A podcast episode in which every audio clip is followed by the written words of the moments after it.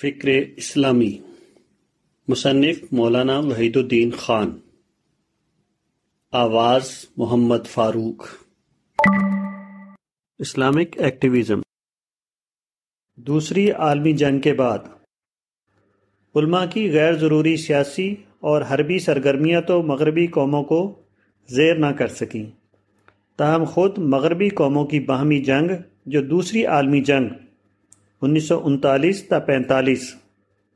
کہی جاتی ہے، اس نے ان قوموں کو فوجی اعتبار سے اتنا کمزور کر دیا کہ ان کے لیے بیرونی ملکوں پر اپنے سیاسی قبضے کو باقی رکھنا سخت دشوار ہو گیا۔ چنانچہ، انہوں نے بیسویں صدی کے وسط میں ان ملکوں سے اپنا سیاسی قبضہ ہٹا لیا۔ اگرچہ ان کا تہذیبی اور اقتصادی غلبہ پھر بھی ان ملکوں پر باقی رہا۔ اس کے نتیجے میں ایشیا اور افریقہ میں تقریباً پچاس مسلم ملک وجود میں آ گئے، جو سیاسی اعتبار سے آزاد حیثیت رکھتے تھے۔ یہاں علماء کو وہی کردار ادا کرنا تھا جو اسلام میں ان کے لیے مقرر کر دیا گیا تھا۔ یعنی سیاست کو اہل سیاست کے حوالے کر کے وہ اپنے آپ کو اشاعت علوم، دعوت و تبلیغ اور اصلاح و تعمیر کے کام میں لگائیں۔ مگر دوبارہ انہوں نے یہ کیا کہ غیر ضروری طور پر وہ سیاست کے میدان میں کود پڑے۔ پہلے ان کی سیاست کا عنوان آزادی تھا۔ اب انہوں نے اپنی سیاست کا عنوان قانون اسلامی کے نفاذ کو بنایا۔ مصر، پاکستان، سوڈان، شام، الجزائر، انڈونیشیا وغیرہ۔ مختلف ملکوں میں علماء نے ایسی جماعتیں بنائی جن کا مقصد اسلامی قانون کی حکومت قائم کرنا تھا۔ اس سیاست نے دوبارہ مسلم ملکوں کو میدان کارزار بنا دیا۔ اس فرق کے ساتھ کہ پہلے اگر مسلم علماء کا ٹکراؤ غیر مسلم قوموں سے تھا، اب ان کا ٹکراؤ خود مسلمانوں کے ایک طبقے کے ساتھ پیش آ گیا۔ مسلم جماعتیں ہر ملک میں اپوزیشن کا کردار ادا کرنے لگیں۔ علماء کی ان کوششوں سے ایسا تو نہیں ہوا کہ کسی مسلم ملک میں خالص شرعی انداز کی حکومت قائم ہو جائے۔ البتہ اس کا یہ نتیجہ ضرور ہوا کہ مسلمان دو گروہوں میں بٹ کر آپس میں لڑنے لگے۔ پہلے اگر غیر مسلم طاقت مسلمان کو مارتی تھی تو اب خود مسلمان ایک دوسرے کو مارنے لگے۔ اس کا مزید نقصان یہ ہوا کہ ہر جگہ مسلم معاشرہ تقریبی سرگرمیوں کا کھاڑا بن گیا۔ مسلم ملکوں کے علماء اگر یہ کرتے کہ وہ عملی سیاست سے الگ رہ کر مسلمانوں کی اصلاح کرتے، ان کے اندر اسلام کی روح بیدار کرتے، جدید معیار پر اسلامی لٹریچر تیار کر کے مسلم نسلوں کے اندر اسلام کی طلب پیدا کرتے۔ اگر وہ اس قسم کے کام کرتے تو وہ زیادہ بہتر طور پر اسلامی حکومت کے قیام میں مددگار ہو سکتے تھے۔ وہ جب مسلم معاشرہ کو اسلامی معاشرہ بنا دیتے، تو اس کے بعد اس کے اندر سے جو نظام حکومت ابھرتا، وہ یقیناً اسلامی نظام حکومت ہوتا، جیسا کہ حدیث میں آیا ہے کہ کما تکونون کزالی کا یو مرو علیکم، مشکات المصابی، دس سو ستانوے بٹا دو۔ دوسری عالمی جنگ کے بعد۔ مسلم ملکوں میں اسلامی قانون کے نفاذ میں ناکامی کا اصل سبب سیکولر حکمرانوں کا ظلم یا دشمنان اسلام کی سازشیں نہیں ہیں، جیسا کہ اسلام پسند حضرات ہمیشہ کہا کرتے ہیں۔ اس کا اصل سبب خود علمبر دران اسلام کی یہ غلطی ہے کہ وہ معاشرے کو ضروری حد تک تیار کیے بغیر اسلامی قانون کے نفاذ کی مہم لے کر کھڑے ہو گئے۔ پاکستان کا تجربہ واضح طور پر اس کی تصدیق کرتا ہے۔ پاکستان میں ایک سے زیادہ بار اسلام پسندوں کو حکومت پر جزی یا کلی قبضے کا موقع ملا۔ مگر وہ کسی بھی درجے میں وہاں شریعت کو نافذ کرنے میں کامیاب نہ ہو سکے۔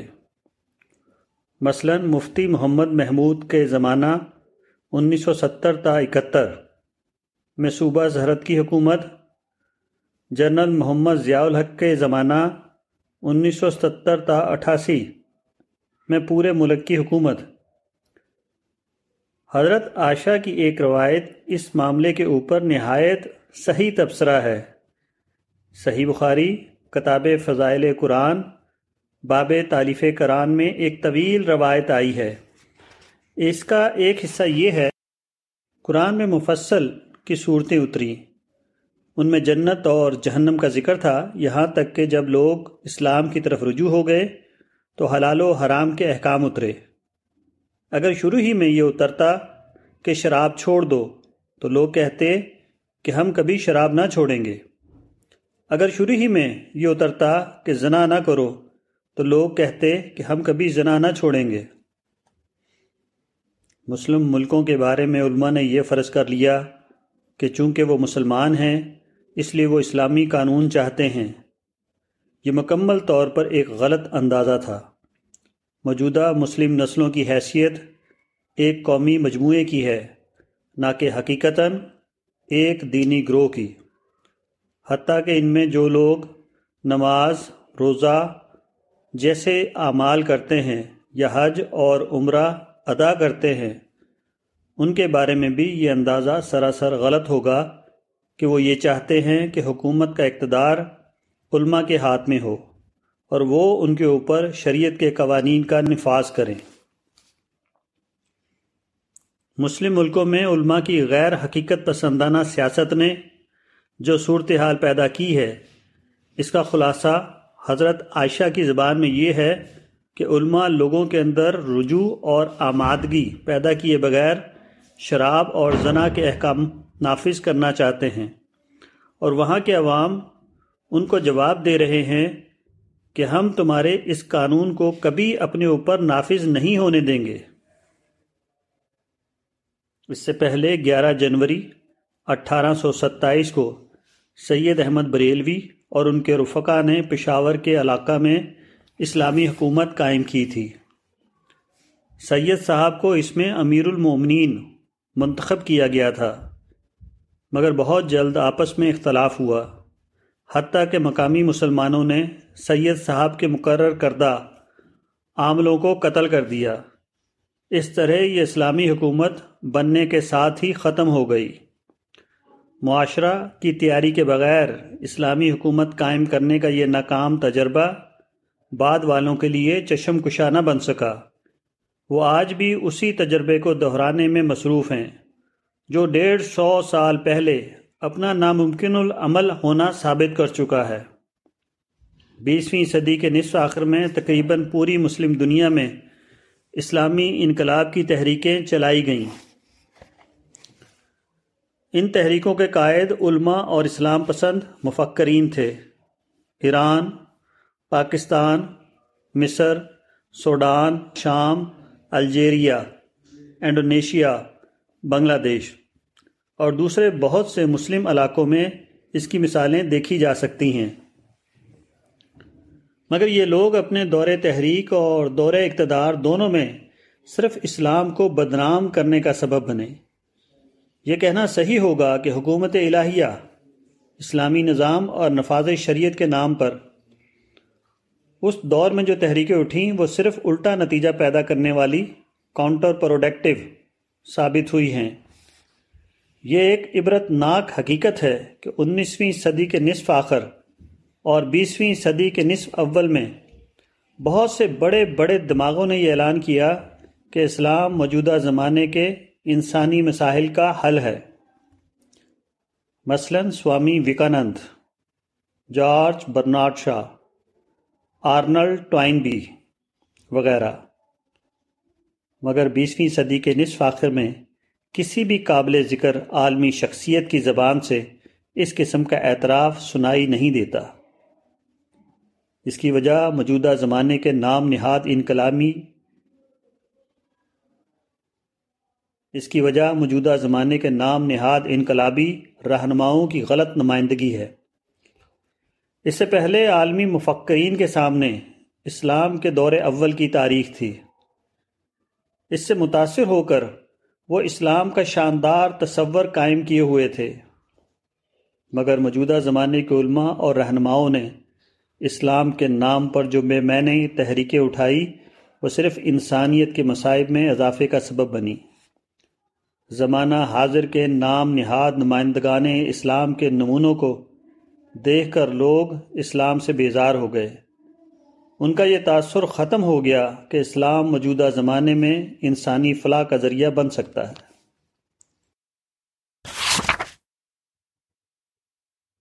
پیغمبر کی مثال۔ عبداللہ بن عباس رضی اللہ تعالی عنہ مکی دور کا ایک واقعہ بیان کرتے ہوئے کہتے ہیں کہ ایک روز قریش کے اکابر کعبہ کے پاس جمع ہوئے۔ انہوں نے بہم مشورہ کر کے یہ طے کیا کہ اپنا ایک شخص بھیج کر محمد کو بلاؤ تاکہ ان سے بات کر کے معاملات طے کیے جا سکیں۔ پیغام پا کر رسول اللہ صلی اللہ علیہ وآلہ وسلم وہاں آئے۔ گفتگو شروع ہوئی تو کریش کے نمائندے نے کہا کہ آپ ہماری قوم کے لیے مصیبت بن گئے ہیں۔ آپ نے ہمارے آبا کو گالی دی۔ ہمارے دین پر عیب لگایا۔ ہماری عقلوں کو بے وقوف بتایا اور ہمارے اسلام کو گالیاں دی۔ لقد شتمت الآبا و ابات الدینہ و صفاحت الاخلاب و شتمت الحاحہ اس قسم کی کچھ اور باتیں بیان کرنے کے بعد قریش کے نمائندوں نے آپ سے کہا کہ آپ شتم اور تعیب اور تصفیہ کا یہ کام چھوڑ دیں۔ اس کے عوض آپ جو کچھ چاہیں وہ سب ہم آپ کو دینے کے لیے تیار ہیں۔ حتیٰ کہ اگر آپ بادشاہت چاہتے ہیں، تو ہم آپ کو اپنا بادشاہ بنانے کے لیے تیار ہیں۔ وین کن تا تریدو ملکن و ملکنا کا علینا بحوالہ بدایا و نہایا، پچاس بٹا تین۔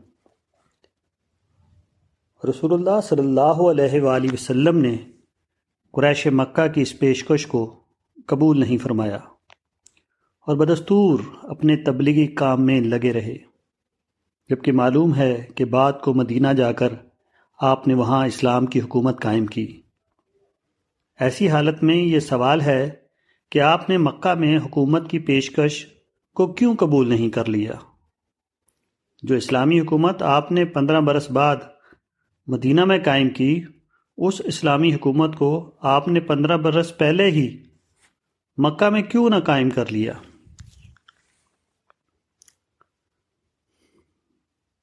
اس کی وجہ یہ ہے کہ اسلامی حکومت اس طرح قائم نہیں ہوتی کہ ایک اسلامی شخصیت کسی نہ کسی طرح حکومت کی کرسی پر بیٹھ جائے۔ حکومت کے قیام کا نہایت گہرا تعلق خارجی حالات سے ہے۔ اسلامی حکومت کے قیام کے لیے وہ معاشرہ درکار ہے جہاں لوگوں کے اندر اسلام کے حق میں آمادگی پیدا ہو چکی ہو۔ جہاں وہ سیاسی اسباب جمع ہو چکے ہوں، جو کسی اقتدار کو مستحکم کرنے کے لیے ضروری ہیں۔ مکی دور میں مکہ کے اندر اس قسم کے موافق اسباب جمع نہیں ہوئے تھے۔ اس لیے آپ نے مکہ میں حکومت قائم کرنے کی کوشش نہیں کی۔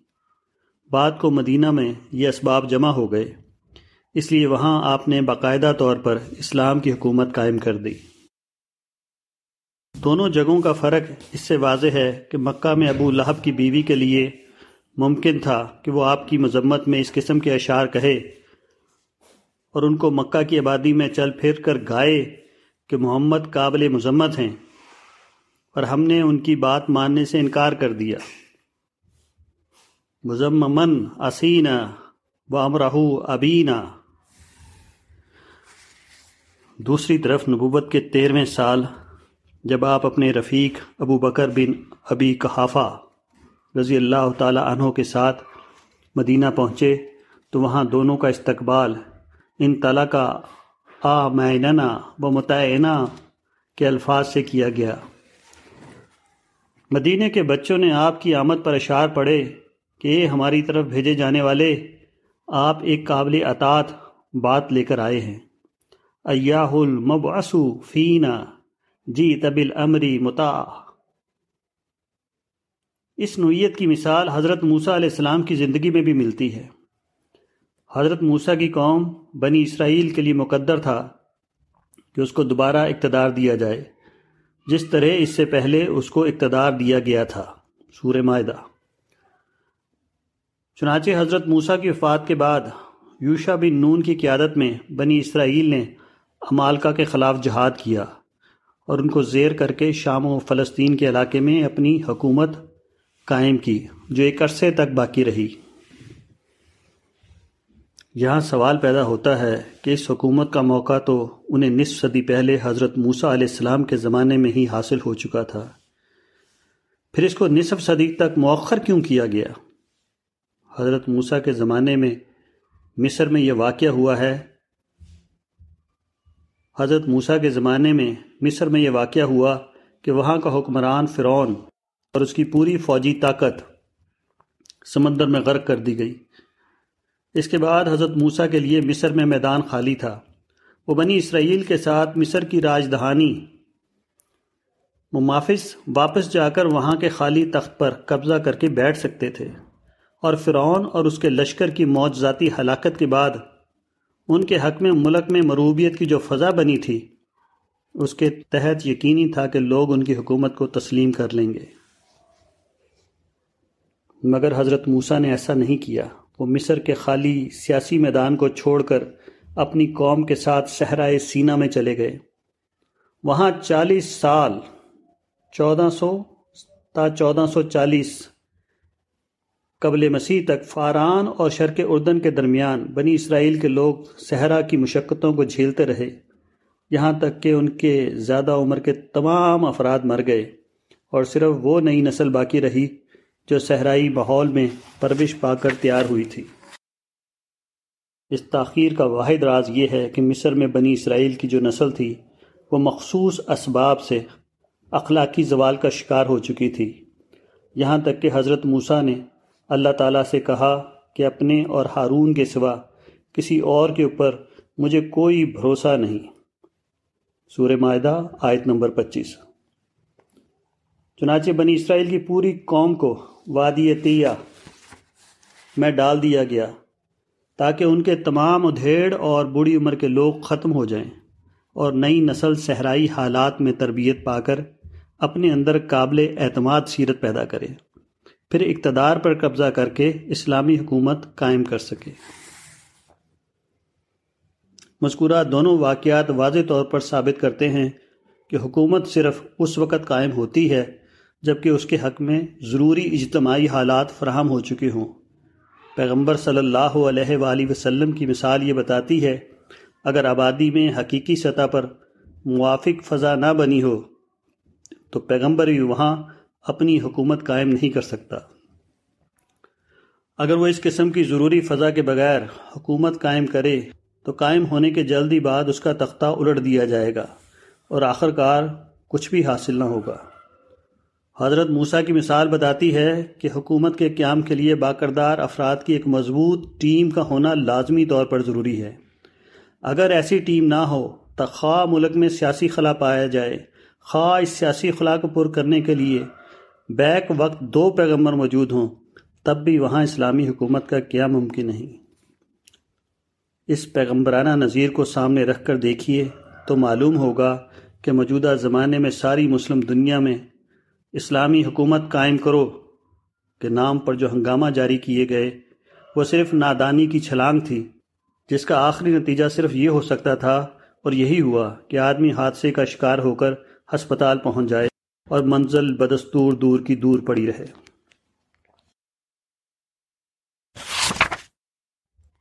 زمانی تبدیلی۔ موجودہ زمانے کے علماء کی یہ غلطی ہے کہ انہوں نے مغربی قوموں کے غلبے کو صرف سیاسی غلبے کے ہم معنی سمجھا۔ حالانکہ اصل حقیقت یہ تھی کہ یہ ایک طاقتور تہذیب کا یلغار تھا۔ اس کا مطلب یہ تھا کہ سیاسی فتح و شکست اس معاملے میں محض اضافی ہے۔ ان قوموں کو بالفرض سیاسی جنگ کے میدان میں شکست ہو جائے، تب بھی ان کا غلبہ باقی رہے گا، جیسا کہ دوسری عالمی جنگ کے بعد پیش آیا۔ تیرہویں صدی عیسوی میں مسلم دنیا پر تاتاریوں کا غلبہ محض ایک شمشیری غلبہ تھا۔ اس کا مطلب یہ تھا کہ اگر دوبارہ شمشیر کے میدان میں انہیں شکست دے دی جائے تو عین اسی وقت ان کا غلبہ بھی ختم ہو جاتا ہے۔ مگر مغربی اقوام کا غلبہ اس سے زیادہ تھا کہ اس کا فیصلہ کسی میدان جنگ میں کیا جا سکے۔ مغربی قوموں کے غلبہ و ترقی کا اصل راز یہ تھا کہ انہوں نے شاکلہ انسانی کو تبدیل کر دیا تھا۔ ان کے لائے ہوئے علمی انقلاب نے ساری دنیا کو مجبور کر دیا تھا کہ وہ اس طرح سوچیں جس طرح اہل مغرب سوچتے ہیں۔ وہ چیزوں کے بارے میں اسی طرح رائے قائم کریں جس طرح اہل مغرب رائے قائم کرتے ہیں۔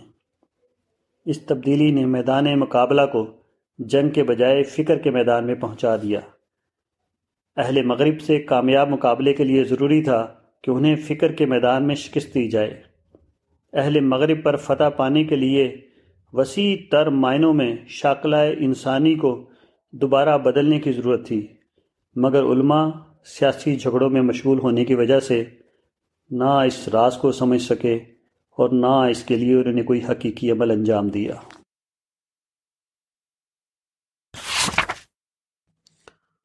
کونیت بشری، امارت بشری۔ جیسا کہ اوپر عرض کیا گیا، زندگی کی تشکیل میں کونیت بشری اقلیت انسانی کی حیثیت بنیاد کی ہے اور امارت بشری کی حیثیت ظاہری ڈھانچے کی۔ کونیت بشری اگر درست ہو، تو ظاہری سیاسی ڈھانچہ بھی لازمن درست ہوگا۔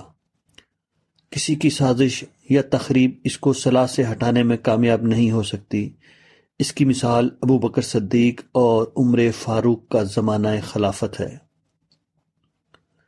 اور جب کونیت بشری میں بگاڑ آ جائے، تو اس کے بعد کوئی سال حکمراں بھی محض حکومت کے زور پر معاشرے کو سال معاشرہ نہیں بنا سکتا۔ موجودہ زمانے میں یہ دردناک منظر سامنے آیا ہے کہ عملی سیاست کے میدان میں علماء کی تمام کوششیں مسلسل طور پر بے نتیجہ ثابت ہوئی ہیں۔ جیسا کہ اوپر ذکر کیا گیا ہے، سید احمد بریلوی نے پشاور میں اسلامی حکومت قائم کی، مگر بہت کم مدت میں اس کا پورا ڈھانچہ ٹوٹ کر ختم ہو گیا۔ مولانا مفتی محمود کو موقع ملا کہ وہ پاکستان کے صوبہ سرحد میں اپنی چیف منسٹری کے تحت اسلام پسندوں کی وزارت بنائیں، مگر میعاد پوری ہونے سے پہلے ہی وہ ناکامی کے ساتھ ختم ہو گئی۔ سوڈان میں انیس سو اٹھاسی میں اخوان المسلمون کو یہ موقع ملا کہ وہ جعفر نمیری کی حکومت میں مؤثر شرکت کر سکیں۔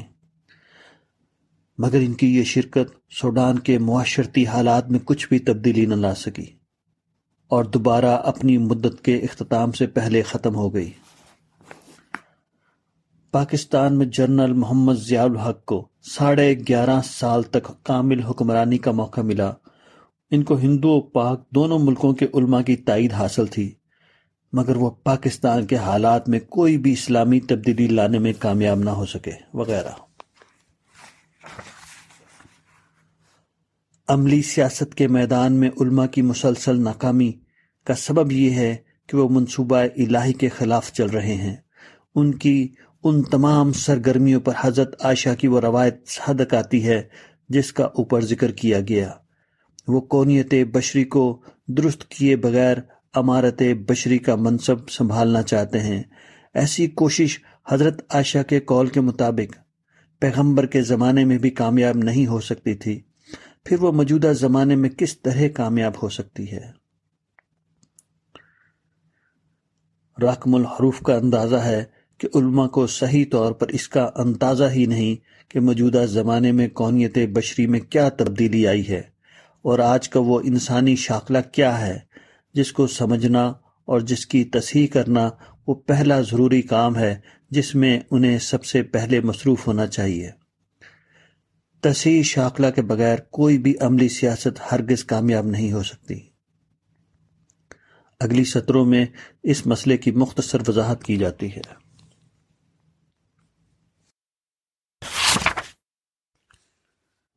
شاکلہ انسانی کا مسئلہ۔ قرآن سے معلوم ہوتا ہے کہ انسان ہمیشہ اپنے شاکلہ، فکری مزاج کے تحت عمل کرتا ہے۔ اس کا شاکلہ اگر شاکلہ ضلالت ہو تو اس سے غلط عمل صادر ہوگا۔ اگر اس کا شاکلہ شاکلہ ہدایت ہو تو اس سے صحیح عمل کا صدور ہوگا۔ کل کل یا املو اللہ شاکلتا فرب کم عالم بمن ہوا ہدن سبیلا۔ پیغمبر اسلام صلی اللہ علیہ وآلہ وسلم کے ظہور سے پہلے دنیا کا اصل مسئلہ یہ تھا کہ لوگوں کے اوپر شاکلہ ضلالت کا غلبہ تھا۔ یہ شاکلہ مشرکانہ عقائد کے تحت بنا تھا۔ اسی شاکلہ ضلالت کو قرآن میں فتنہ کہا گیا۔ سورہ انفال، آیت نمبر انتالیس۔ رسول اور اصحاب رسول نے اپنی غیر معمولی جد و جہد سے اس شاکلہ ضلالت کو توڑ دیا۔ اس کے بعد دنیا میں شاکلہ ہدایت کا دور شروع ہوا، جو توحید کے تصور پر مبنی تھا۔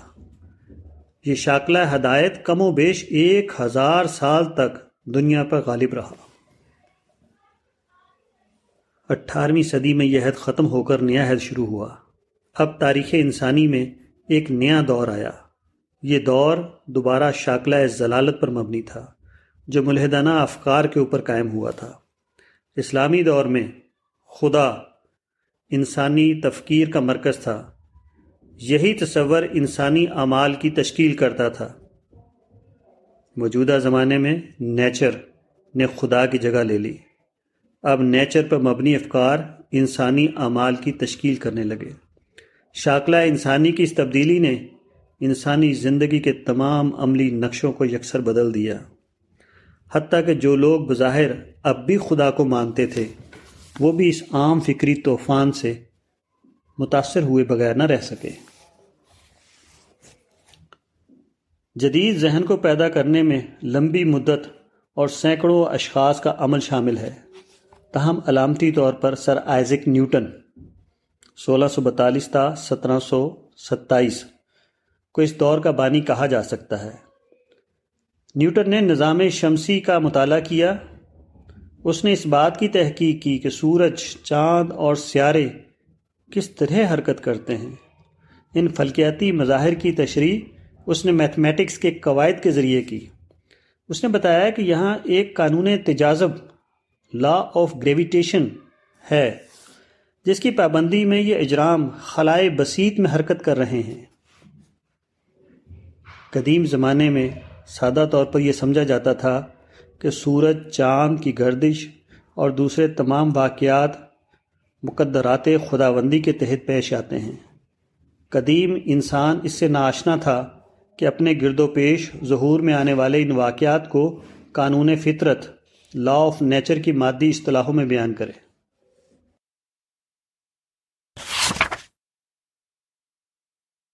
شاکلہ انسانی۔ نیوٹن کی تحقیقات کی اشاعت نے پورے انسانی عقیدے کو متزلزل کر دیا۔ مزید تحقیق کے بعد جب معلوم ہوا کہ زمین و آسمان کے تمام واقعات فطرت کے ایسے قوانین کے تحت ظاہر ہو رہے ہیں جن کو علم الحساب کی زبان میں بیان کیا جا سکتا ہے۔ تو قدیم اعتقادیات کی بنیاد بالکل منہدم ہو گئی۔ جدید مفکرین نے اعلان کر دیا کہ واقعات اگر فطرت کے اسباب کے تحت پیش آتے ہیں، تو فوق الفطرت اسباب کا نتیجہ نہیں ہو سکتے۔ If events are due to natural causes they are not due to supernatural causes Newton کے بعد مفکرین کا ایک اور گروہ تھا جس نے انسانی ذہن کی نئی تشکیل میں مؤثر کردار ادا کیا۔ اس گروہ میں نمائندہ شخصیت چارلس ڈارون اٹھارہ سو دو تا اٹھارہ سو بیاسی کی ہے۔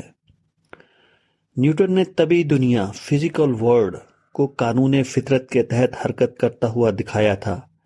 ڈارون نے بتایا کہ حیاتیاتی دنیا بایولوجیکل ورلڈ بھی اسی طرح قانون فطرت کے تحت سفر کر رہی ہے۔ ابتدائی جرسومائے حیات سے لے کر انسان تک جتنے بھی حیاتیاتی مظاہر اس دنیا میں دکھائی دیتے ہیں، وہ سب کے سب معلوم فطری قانون کے تحت ظہور میں آتے ہیں۔ ڈارون کے اس نظریے پر اس کے بعد بے شمار مزید تحقیقات ہوئیں۔ اگرچہ اس کے ابتدائی نظریے میں بعض تعدیلات کی گئیں، مگر بنیادی طور پر حیاتیاتی ارتقاء کا نظریہ تمام جدید علماء کے نزدیک سائنسی مسلمہ قرار پایا۔ اس کے نتیجے میں شعوری یا غیر شعوری طور پر ساری دنیا میں یہ ذہن بن گیا کہ انسان کی تخلیق کا خالق سے کوئی تعلق نہیں۔ یہ اس قانون فطرت کا مظہر ہے جس کو عام طور پر ارتقا ایولیشن کہا جاتا ہے۔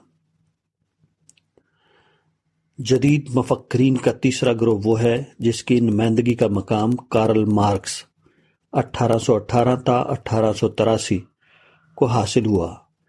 مارکس نے انسانی تاریخ کے سفر کا ایک مادی فلسفہ پیش کیا، جس کو اس نے تاریخ کی علمی تعبیر سائنٹیفک انٹرپریٹیشن کا نام دیا۔ اس نے کہا کہ تاریخ میں خود اس کے اپنے اندرونی قانون کے تحت طبقاتی جد و جہد جاری رہتی ہے۔ اور یہی طبقاتی جد و جہد تاریخ کے حال اور مستقبل کی صورت گری کرتی ہے۔ قدیم زمانے کا انسان تاریخ کو تقدیر کا کرشمہ سمجھتا تھا۔ اس کا عقیدہ تھا کہ ایک برتر خدا ہے جو تاریخی واقعات کو کسی ایک یا دوسری صورت میں تشکیل دیتا ہے۔ مگر مارکس کے مذکورہ فلسفے اور اس فلسفے کی بنیاد پر پیدا ہونے والے بے شمار لٹریچر نے ساری دنیا کے انسانوں کو شعوری یا غیر شعوری طور پر متاثر کیا۔ لوگ تاریخ کو ایک غیر خدائی واقع کی نظر سے دیکھنے لگے، جبکہ اس سے پہلے وہ اس کو خدائی واقع کی نظر سے دیکھتے تھے۔